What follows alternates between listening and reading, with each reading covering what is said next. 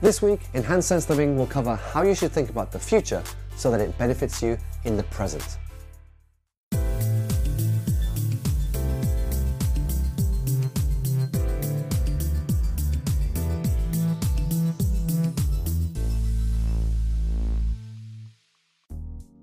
People always want to know the future, or specifically what lies in store for them in the future. And one of the reasons for this is because they are scared of the future. Maybe you are scared or worried about your future right now.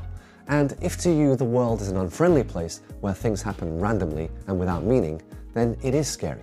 Then there's death looming in the distance, silently waiting to take you at any moment. And you can't be blamed for worrying about that too from time to time. And then there's another mechanism at work and that is your tendency to be optimistic about the future and to think that everything will turn out fine.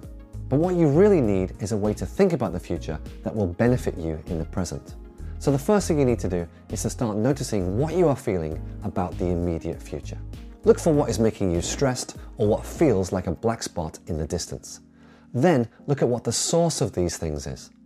You'll find that most of these things are completely out of your control. And of course, you can't do anything about the things that are out of your control.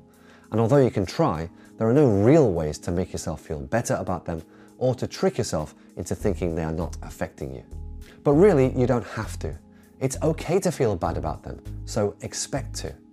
You know that you only have to feel bad about them until they have finished, and then you can enjoy the relief and feel good again. You will notice though that as you wait for that thing to happen, you won't feel intense feelings of dread about it the whole time. Your feelings will come and go in waves that you are able to deal with. Also, your near future can very easily change, so you shouldn't think that anything is set in stone.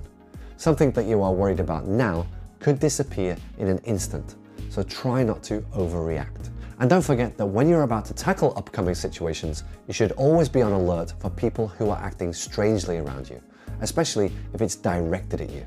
If anyone is insensitive or rude around you, accept it for what it is, which is weird behavior connected to something that they are going through and not something personal about you. Another part of the future is people making you do things at a future date. And of course, you could have not agreed to do it, but there are some things that you just can't say no to. So, for these experiences that you aren't looking forward to, it's best to view them as experiences you can get something from. And the reason you can get something from them is because they are stressful. They are stressful because you don't want to do them. And first you have to wait for them to happen, and then you have to actually do them. But having this stress will make you better at dealing with stress. And that's important because being stronger against stress makes you better able to make good decisions in the future when you're under stress again and better able to see what to do. Another part of the future that you have fear about is related to the people in your life that you care about. And this opens up a whole area of worries about what will happen to them in the future. Other people's lives are even more out of your control than parts of your own life. But the things that happen to the people around you are important experiences that have a meaning for their lives. So their future is what they need, and they will be able to get through it just as you are able to get through the things that happen in your own life. We are not all the same. You may look at someone's life and wonder how they ever got through a certain experience. And they might look at your life and think exactly the same thing. Because your future is a series of challenges that you are ready for.